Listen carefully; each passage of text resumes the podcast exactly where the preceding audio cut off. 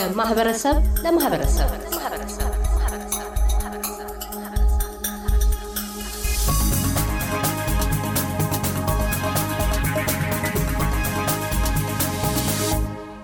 ከቀድሞው የአዲስ አበባ ወጣቶችና ስፖርት ቢሮ ኃላፊ በአዲስ አበባ ዩኒቨርሲቲ የስፖርት ሳይንስ መምህር እና የአዲስ አበባ ወጣቶችና በጎ ፈቃድ ቢሮ ኃላፊ ኃይለ ሰማዕት መርሃ ጥበብ ጋር ባካሄድነው ቃለ ምልልስ ስፖርታዊ ፋይዳዎች፣ ስፖርታዊ እንቅስቃሴዎችና አደረጃጀቶች በኢትዮጵያ ስፖርትና የአገር ፍቅር ስሜትን አንስተን ተነጋግረናል። ወደ ቀጣዩ ክፍል ያመራነው እንዲህ ነው። የፊፋ ሴቶች እግር ኳስ ዓለም ዋንጫ በአውስትራሊያና ኒውዚላንድ አስተናጋጅነት ከጁላይ 20 እስከ ኦገስት 20 ድረስ ለአንድ ወር ይካሄዳል። ከሰላሳ ሁለት ቡድናት ውስጥ ከአፍሪካ ሶስት ሀገራት ተወዳዳሪ ናቸው፣ ናይጄሪያ፣ ዛምቢያና ደቡብ አፍሪካ። የኢትዮጵያ እድል መቼ ለዛ እንደሚበቃ ለሌላኛውም በወንዶችም የፊፋ እግር ኳስ እንደዚሁ ገና የአፍሪካውንም አልተወጣንም።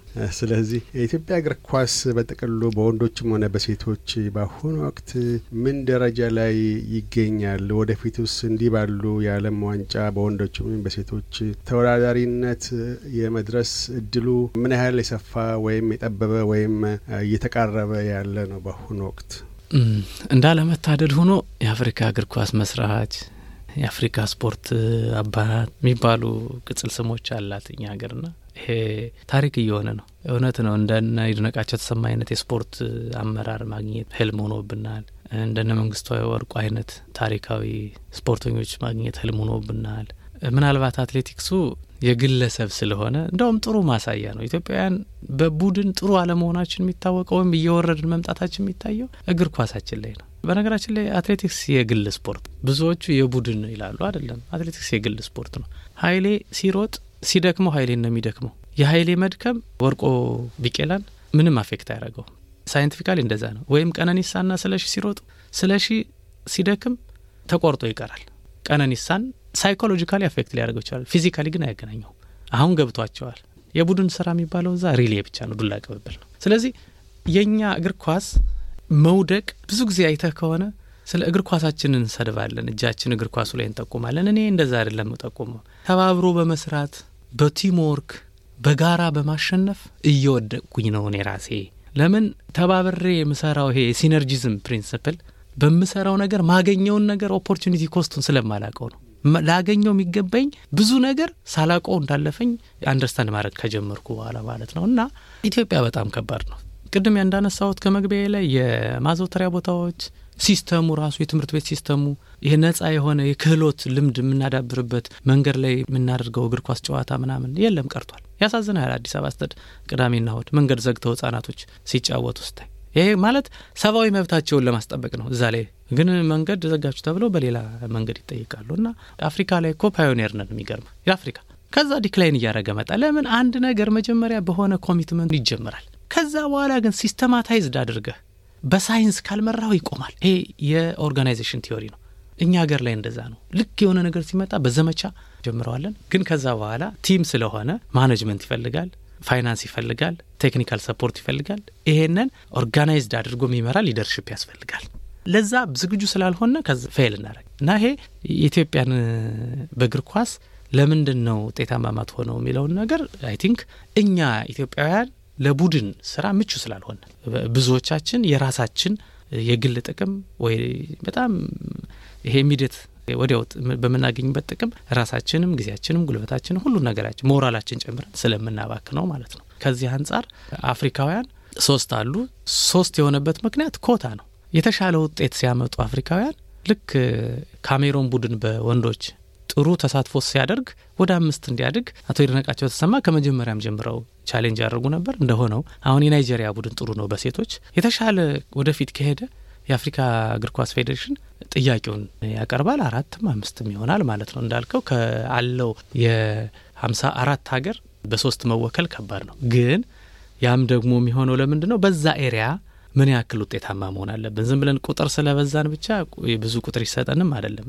ለዛም ተመጣጣኝ የሆነ quality ከ quantity ጋራ መምጣት መቻል አለበት። ለዛ ነው ብዬ አስባለሁ። ዘንድሮ በተለይም የጨዋ ሴቶች ዓለም ዋንጫ አውስትራሊያ ውስጥ መካሄዱ ያ በተለይ እዚህ ያሉት የእኛን የማህበረሰብ ሴት እግር ኳስ ተጫዋቾች መንፈስ ምን ያህል ሊያነቃቃ ይችላል? በተለይም አሁን ለማህበረሰቡ አባላት ቅድም እንዳልነው በቡድን የመጠናከርና የእግር ኳስ እንደገና በአዲስ መንፈስ የመናቃት ስሜት እንዲያድርበት አስተዋጽኦ አዎንታዊ አስተዋጽኦ ይኖረዋል ብለው ያስባሉ?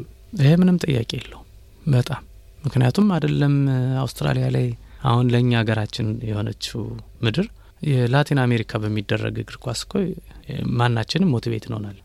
ሳናቀው የክርስቲያኖ ሮናልዶ የሜሲ ደጋፊ እንሆናለን። እውነት ነው። በተቻለ መጠን community ው ተጠንክሮ ሲወጣ ነው የሁሉም ቁልፉ የ community ው መጠንከርና ማበብ ላይ ይሄንን እድል አሁን አጋጣሚውን ተጠቅሞ በተለይም አሰልጣኞች ቤተሰቦችን፣ ልጆችን ለማነቃቃት ሁልጊዜም ያብረትን በግለቱ ነውና ያንን ለማነቃቃት ምን አይነት ብልሃቶችን ሊጠቀሙ ይገባል? ይሄ አንድ ወር ጊዜ ውስጥ ምን አይነት ስፖርታዊ ዘመቻዎችን የማነቃቃትና ግንዛቤ የማስጨበጥ ሰዎችን የመመልመል ቡድኖችን የማጠናከር ወይም አዲስ የመፍጠር በተለይ ሴቶችን ከዛ አኳያ ይሄንን ወቅት በምን መልክ ሊጠቀሙበት ይችላሉ? platform ኡን ስለማላቀው ማለት አሁን የኢትዮጵያ community ምን ይመስላል የሚለውን ነገር ኖሮ ቢሆን እኔ ለምሳሌ በዚህ ሰዓት ሳምንታዊ campaign ማዘጋጀት ይችል ነበር። ኢትዮጵያ ማህበረሰብ ማህበር ጠንክሮ የቆመ ባይሆንም የስፖርት ቡድኖች ግን አሉ። በተለያየ የእግር ኳስ ቡድኖች እዛ ውስጥ ያሉት በአሰልጣኞች ነው የሚመራው። የስፖርት አካዳሚ ያላቸው ሰዎች አሉ። ይቺን አጋጣሚ በምን መልክ ወርቃማ አጋጣሚ ነው። ይህን ተጠቅመው በተለይ ሴቶችን የመመልመል እንደዚሁም የወንዶችንም ቡድን መልምሎ የማጠናከር የሚከፍተው እድል ምንድን ነው እና ምን አይነት ቅስቀሳ ዘመቻ እና ምዝገባ ዘመቻ ሊያካሄዱ ወይም አዳዲስ ቡድኖችን ማጠናከር ወይም መፍጠር ይገባቸዋል? እንዳልከው ትንሽ የአጭር ጊዜ tournament ቢዘጋጅ ያገናኛል። futsal ሊሆን ይችላል በጠባብ ሜዳ ሴቶችንም ህጻናቶችንም እና በሶስት ደረጃ ከፍሎ በጣም ህጻናቶች በሴት በወንድ ወጣቶች በሴት በወንድ ታዳጊዎች አድርጎ በእድሜ አንድ ላይ ካሁን የነ እዮብ እንቅስቃሴ በጣም የሚደነቅ ነገር ነው። ይድነቃቸው ተሰማ ነው ቡድናቸው ልክ ነው። እነ ደረጀ ሌላ ደግሞ ሰላም ቡድን ላይ ያሉ ትላልቆች አሉ። ዋናው ቡድን ደግሞ በሚወዳደር ቡድን አለ እነ አቤል እነ ናኦድ ና እነ ፋሲል የሚመሩት እሱ እነዛ ልጆች አሁን ይህንን commitment ወስደው እኛም technically fixture በማውጣት ውድድር በማዘጋጀት ዳኝነት በመስጠት እናገዛቸዋለን። ለዚህ ትንሽ tournament አድርጎ በደንብ ህጻናቶችን motivate ማድረግ ይቻላል። ቢያንስ ይገናኛሉ፣ ተጫውተው ይወጣሉ። በአንድ ቀን የሚያልቅ የ one day tournament ይዘጋጃል። እንደዚህ አይነት እንትን ሲሆን ማዘጋጅ ይቻላል። ሙሉ ቀን እዛ ከጠዋት እስከ ማታ አብረው እንዲያልፉና እናደርግና ስድስት team ኦች ቢኖሩ በጣም ቀላል ነው። knockout አድርገህ ማዘጋጀት ይችላል ይቻላል። እንደዚህ አይነት አሰራሮች አዲስ አበባ በጣም እንሰራ ነበር። የዓለም ዋንጫው ዝግጅት በዚህ በአንድ ወር ውስጥ በሚካሄድበት ወቅት ሁሉም ቡድን እዚህ ውስጥ የሚገቡት በአብዛኛው እንደ ተሳትፎ ለመውጣት ብቻ ሳይሆን ቢያንስ የተወሰነ የማጣሪያዎችን ለማለፍ የተወሰኑት ደግሞ በእርግጠኝነት የዋንጫ ተስፈኞች ሆነው የሚገቡ ቡድኖች አሉ። እንደነ ብራዚል፣ አሁን አውስትራሊያ ማቲልዳስ እናገኛለን ብሎ ነው። ጠቅላይ ሚኒስትሩም ማቲልዳስ የሚያሸንፍ ከሆነና ዋንጫውን ካመጣ የዛን ቀን የአውስትራሊያ public holiday ይሆናል ብለው ቃል ገብተዋል። ከወዲሁ አንድ ብሔራዊ ስሜት ፈጥሮ የማነቃቂያ ብልሃት ነው። በእርግጥ ከዛ አኳያ የዘንድሮውን የሴቶች የዓለም ዋንጫ ማን እጅ ሊገባ ይችላል የሚል ትንበያ ሊሰጡ ይችላሉ? በነገራችን ላይ ማቲልዳስ የአውስትራሊያ ሴቶች ቡድን የሚጠበቅ team ነው። ጥሩ team ነው። የተወሰነ ለማየት ሞክር ያለው ካፕቴኗ ልጅ በጣም በጣም ጎበዝ ናት። በጣም በጣም እንደውም ባለፈው volunteer ስሰጥ አንድ ሌላ የሜልበርን ሲቲ ተጫዋች አግኝቼ ነበር። ሴት በጣም motivated ናቸው። ሌላው የአውስትራሊያን soccer አንድ እርምጃ ወደፊት ይጨምረዋል። ይሄ ማለት እኔም ሁሉም ሰው ይጠቀማል። በዚህ ውስጥ የኢትዮጵያም community እንደ community ይጠቀማል ማለት ነው እና የሚጠበቅ team ነው። ግን በሴቶች እግር ኳስ በጣም solid የሆነ አቅም ያላቸው ሀገሮች አሉ። ደግሞ ሁልጊዜ በቀላሉ እንትን ማናረጋቸው እና አሜሪካም አለ በጣም ከባዶች ናቸው። የሴቶች እግር ኳስ ባይዘው በሚገርም ፍጥነት ነው ዓለም ላይ እያደገ የመጣው። በዚህ ከቀጠለ አንደኛ የሴቶች እግር ኳስ እንደ ወንዶቹ ይሄ aggressive አይደለም። ይሄ የ body contact ስፖርት እንኳን ቢሆንም more አዝናኝ ነው። ብዙ እንቅስቃሴዎቻቸው artistic ናቸው። ከኛ የተሻለ ነገሮችን create የማድረግ እንትን ናቸው። more ከጉልበት ወደ art የሚያዘንብል ስለሆነ I think ጥሩ ነው እና የአውስትራሊያን ብሔራዊ ቡድን በዚህ አጋጣሚ መልካም ምኞቴን እንደው ብገልጽላቸው ደስ ይለኛል። ምክንያቱም ያው ሀገር ብዬ መጥቼ ያው ተቀብላኛለች ይች ሀገርና ውጤታማ የሆነ ቡድን እንዳላቸው ሁሉ ውድድሩም በውጤታማነት በጥሩ ተሳትፎ በውድድር ውስጥ ማሸነፍ እንዳለ ሆኖ ግን ጥሩ ተሳታፊ መሆንም መልካም ነገር ነውና መልካም ጊዜ እንዲገጥማቸው እመኛለሁ። በጣም አመሰግናለሁ። የብራዚልና የአሜሪካስ በተለይ የሚጠበቁት ሌሎች እነሱ ናቸው። የእነሱ ስድል ምን ሊሆን ይችላል? አሜሪካን ነው በብዛት። ብራዚል በተፈጥሮ እግር ኳስ ነው። ብራዚል ስትል ማንም ዓለም ላይ ያለ ሰው እግር ኳስን ነው የሚያስታውሰው ና በተለይ ለኢትዮጵያውያን በይድነቃቸው ተሰማ የተነሳ አዎ የፔሌ ተጽዕኖ አለ። ጋሽ ይድነቃቸው እኛ እኮ ጋሽ ይድነቃቸው ስለ እሳቸው አልተነገረም እኮ እስከሚበጫ።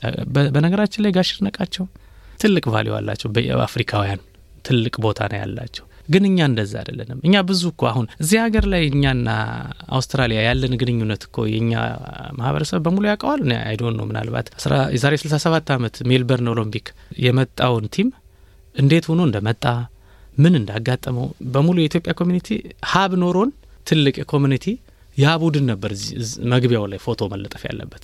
ስምንት ቀን በዳኮታ ከኢትዮጵያ ተጉዘው መጣው እድሜ ለገረመው ደንቦባ ወደ ደብረ ዘይት መንገድ ብስክሌት እየነዳ ሲሄድ ንጉሱን ያገኛቸዋል። እሁድ ቀን ወደ ደብረ ዘይት ሲሄዱ ከዛ ምን ምንድን ነው ስፖርተኛ ነህ ብለው ሲያናግሩት፣ አዎ ምን እንዳረግልህ ትፈልጋለህ ሲባል፣ አይ ኦሎምፒክ የሚባል ትልቅ ውድድር አለ በዓለም ላይ እዛ ሂደን እንድንወዳደር ኢትዮጵያ ብትወዳደር። ያው ተሰሚ ስለነበሩ ንጉሱ አስተካከሉ። እነ ማሞ ወልዴ በነገራችን ላይ መጧል። ጋሽ ዋሚ ቢራቱ ነበሩ። እነሱ መጡ። በጣም የሚገርመው ታሪክ ምንድን ነው የፍልሰታ ጾም ስለነበር ማራቶን የፍልሰታ ጾም እየጾሙ ነው የተወዳደሩት ኢትዮጵያውያኖች። ይሄ commitment ለልጆቻችን ትልቅ ትምህርት የሚያሳይ ነው ማለት ለ identity ያቸው፣ ለሃይማኖታቸው፣ ለማንነታቸው የሚሰጡትን value ያሳይ ነበር። ይሄ ሁሉ ታሪክ ኢትዮጵያ community ላይ ነበር የጠበቁት። ትልቅ እንትን ኑሮት የእነሱ ሶል ጫማቸው በየቦታው እንደ ሀውልት ተቀምጦ የአበበ ልጆቻችን ያን እያዩ ነበር የሚያድጉት። በጣም ነው በዚህ እንትን የሚያደርገኝ ምክንያቱም አርባ ዓመት ብዙ ዓመት ነው ቢያንስ የአርባ ዓመት ቆይታ ከነበረን ሊኖረን ይገባ ነበር እንደዛና ትንሽ በሚገባው ልክ አልተጠቀምንበትም የዚህን ሀገር እድል ብዬ ነው። እርግጥም ከማነቃቃትም አልፎ ምናልባትም ያው ወደፊት እዚህ በሚኖሩት ቆይታው ከዚህ በኋላ የማህበረሰቡ አካል ኖት ያው እዚሁ በሚቆዩበት ጊዜ ከሌሎች የኢትዮጵያውያን የማህበረሰብ አባላት ጋር ተባብረው ይህንን ሀሳብ ወደ እውነታ ለመቀየር እንደሚችሉ ተስፋ እናደርጋለን። አደራ ጭምር በዚሁ እየገፋ ነውና አቶ ኃይለ ሰማያት መርሃ ጥበብ የቀድሞው የአዲስ አበባ ወጣቶችና ስፖርት ቢሮ ኃላፊ፣ በአዲስ አበባ ዩኒቨርሲቲ የስፖርት ሳይንስ ትምህርት መምህር፣ የአዲስ አበባ ወጣቶችና በጎ ፈቃድ ማስተባበሪያ ቢሮ ኃላፊ፣ ስለ ቃለ ምልልሱ እናመሰግናለን። እኔም አመሰግናለሁ። እያደመጡ የነበረው የ SBS አማርኛ ፕሮግራምን ነበር። የፕሮግራሙን ቀጥታ ስርጭት ሰኞና አርብ ምሽቶች ያድምጡ። እንዲሁም ድረገጻችንን በመጎብኘት on demand እና በ SBS mobile app ማድመጥ ይችላሉ። ድረገጻችንን SBS dot com dot au Amharic ን ይጎብኙ።